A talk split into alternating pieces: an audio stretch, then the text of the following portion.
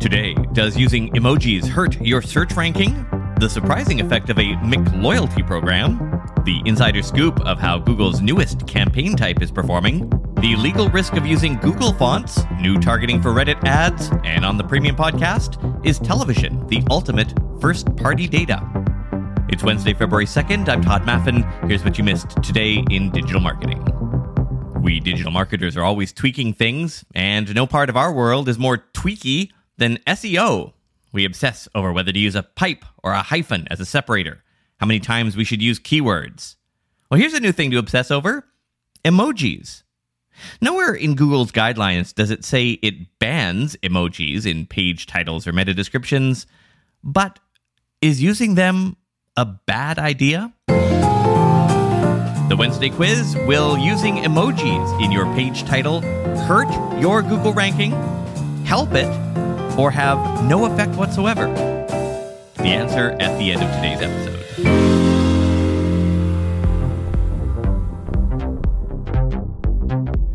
Google's new ad campaign type called Performance Max has only been around for a couple of months, but already some media buyers have tried it out, and some are saying, despite its limitations, it's actually performing better than they expected. I was expecting it to perform kind of similar to like Discovery or Display, maybe. Jyll Saskin Gale spent six years at Google Ads. Today, she's a digital marketing consultant and teacher. I spoke with her earlier this afternoon. You know, 1% click through rate, $1 CPC, but it's performing way better.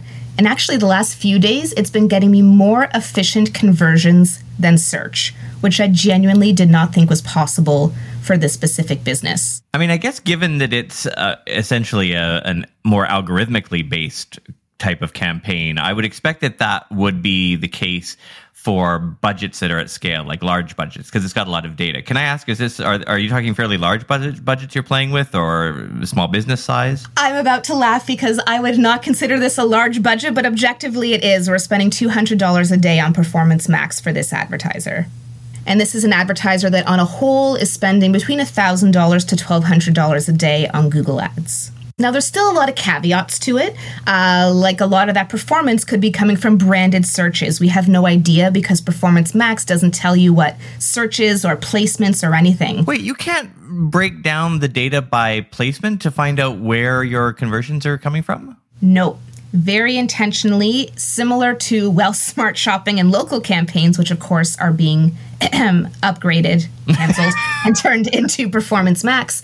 No, there's no transparency on that. So there's no search terms report. Of course, it doesn't just run on search. There's no placements report, so you don't know where it's coming from. Uh, same with app campaigns as well, by the way. Uh, so that's kind of a common thread. You don't know where your ads are showing and you don't 100% know what they look like. Of course, you give it various text and image and video assets, but you don't really know what combinations people are seeing. But the sort of promise of Performance Max is it doesn't matter if it's driving valuable conversions for your business. And so far, with this advertiser, which is not an e commerce advertiser, by the way, it is. Yes, as you heard later this year, Performance Max will soon replace what we currently know as smart shopping and local campaigns. By the way, Jyll launched a Google Ads training program just today. You can find it at learn.jyll.ca. Jyll spells her name with a Y. Use the code today to get $5 off. This is not an affiliate code. We get nothing if you use it. Again, it's learn.jyll.ca and use the code today. Heads up if your brand's website uses the popular Google Fonts library, a German court has fined an unidentified website for importing a Google hosted web font in violation of EU privacy law. As a result of using Google servers to serve the Google font on its pages, the website sent the unidentified plaintiff's IP address to Google without authorization and, says the court, without a legitimate reason. This is a violation of the GDPR in Europe. Since a visitor didn't explicitly give permission to have their IP address shared, and IP addresses are considered personal data, that triggered the fine. This time, the fine was only about 100 bucks. But according to the ruling, if the website doesn't stop sending IP addresses to Google, the site operator could be fined 250,000 euros or sentenced to six months in prison. Incidentally, if you're in Europe and this scares you, remember this was all because the website was having Google host the Google fonts. Apparently, if you self host the fonts, you should be in the clear, since there is no need for your site to send a visitor's IP address to Google. And as they say on Reddit, I am not a lawyer. Google's focus on commerce and omni-channel capabilities paid off over the holidays. The company's ad revenue in the fourth quarter grew 33% year over year to $61 billion. According to Alphabet's earnings release, total services revenue hit 75 billion, an increase of 32% year over year. Search and other, that's the largest segment of Google Ads, increased 36%. YouTube ads grew by 25%. The company says that retail was by far the largest contributor to ads growth in Q4. During the period, Google's promotional features were used by 280% more merchants than the previous year. Moving forward, the company plans to incorporate shopping into more aspects of its product portfolio, including YouTube live streaming. And remember, Google plans to phase out third party cookies in Chrome sometime next year. For the ones who work hard to ensure their crew can always go the extra mile, and the ones who get in early so everyone can go home on time, there's Grainger, offering professional grade supplies backed by product experts so you can quickly and easily find what you need. Plus, you can count on access to a committed team ready to go the extra mile for you. Call, clickgrainger.com, or just stop by. Grainger, for the ones who get it done. Does your brand have a loyalty program? It turns out that consumers will exchange their data for, well, McNuggets. According to McDonald's, after they introduced their own digital loyalty program recently, sales increased by 12%. That's tracking the last quarter of 2021. The fast food chain's global loyalty scheme is reportedly on track to become the world's largest loyalty program. Customers earn points from every order, which can then be exchanged for menu items. They earn 100 points for every dollar they spend and can unlock different prizes based on the number of points they accumulate. The company hit an all time worldwide sales figure of $112 billion last year, with almost 14% sales growth in the US. It says loyalty is the single biggest driver of digital adoption. Within just six months in the US, there were more than 30 million loyalty members enrolled, 21 million active members earning rewards, and US digital sales increased month on month as a result. More than all that, though, the program gives the company that precious first party consumer data. Reddit has added two new ad targeting options that let advertisers reach users based on their cell phone service provider and device. Beginning today, carrier targeting will be available across the US, the UK, and Canada from all the major carriers, with plans to expand globally in the future. And number two, device targeting. Prior to this update, advertisers could only reach people based on their phone's operating system. Advertisers can now choose a specific device by selecting Android or Apple phones, as well as wearables. In case you're curious where your Instagram spend is going, some new research sheds light on that. Data from Insider Intelligence found Instagram ad impressions still mainly come from the two main formats the feed and stories. As for the split, 47% of impressions come from feed, 42% come from stories. Surprisingly, only 1% of impressions are coming from reels. The platform's stories and in feed ads accounted for the bulk of its $26 billion in U.S. ad revenues last year, which helped it surpass Facebook. Just in case you're still not convinced that Mark Zuckerberg is obsessed with his vision over the so called metaverse, consider this data point. On Meta's job board this week, there are 13 available jobs with the Messenger team, 20 on Instagram, 55 for WhatsApp, and 571 jobs open for the Oculus team, which are the VR goggles.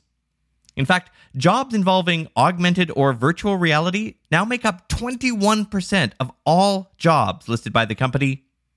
What percentage of their employees work on their always broken ad platform? 1.6%. Oh, and back to the quiz. Will using emojis in your page title hurt your Google ranking, help it, or have no effect whatsoever? The answer according to Google search advocate John Mueller? So you can definitely use emojis in titles and descriptions on your pages. We don't show all of these in the search results, especially if we think that it kind of disrupts the search results in terms of it looks misleading, perhaps, or, or those kind of things.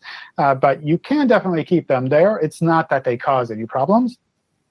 I don't think you would have any significant advantage in putting those there uh, because at, at most what we try to figure out is what is the equivalent of that emoji and maybe use that word as well kind of associated with the page. But it's not that you get an advantage for kind of like oh you have a colorful title kind of thing. Uh, so from from that point of view if you like to have these in your titles and descriptions go for it uh, if you don't want them there, then that's that's fine too. I don't think it kind of hurts or harms SEO or kind of helps SEO in any way. One small bit of context here. Remember, he's talking about the search algorithm's response to the presence of an emoji. Assuming Google doesn't rewrite the title tag and your emoji makes it through, it could cause an uptick in the human click through rate. Shiny objects and all. Well, welcome to those of you joining us from the Techmeme Ride Home. If you've liked what you've heard, we put this out every weekday, and our premium podcast has even more more stories, exclusive deep dive weekend episodes with industry experts, no ads, audio chapters that make it easy to jump to a specific story, and much more. Check it out by tapping the link in the show notes or by going to todayindigital.com slash premium. Also, our Slack community is very busy, has more than 800 digital marketers in it. You can get advice there, troubleshoot technical issues, post jobs, or learn about gigs that are open. The link to join is in the show notes, or you can go to todayindigital.com slash Slack. Talk to you tomorrow.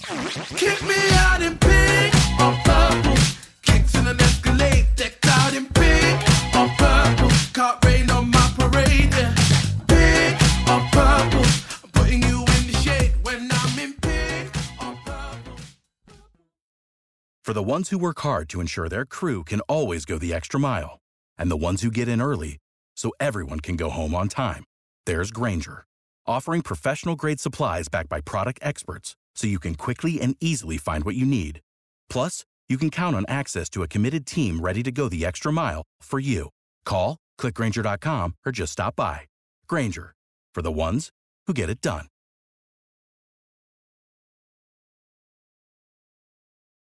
When you need mealtime inspiration, it's worth shopping Kroger, where you'll find over 30,000 mouth-watering choices that excite your inner foodie. And no matter what tasty choice you make, you'll enjoy our everyday low prices, plus extra ways to save, like digital coupons worth over $600 each week. You can also save up to $1 off per gallon at the pump with fuel points. More savings and more inspiring flavors make shopping Kroger worth it every time. Kroger, fresh for everyone. Fuel restrictions apply.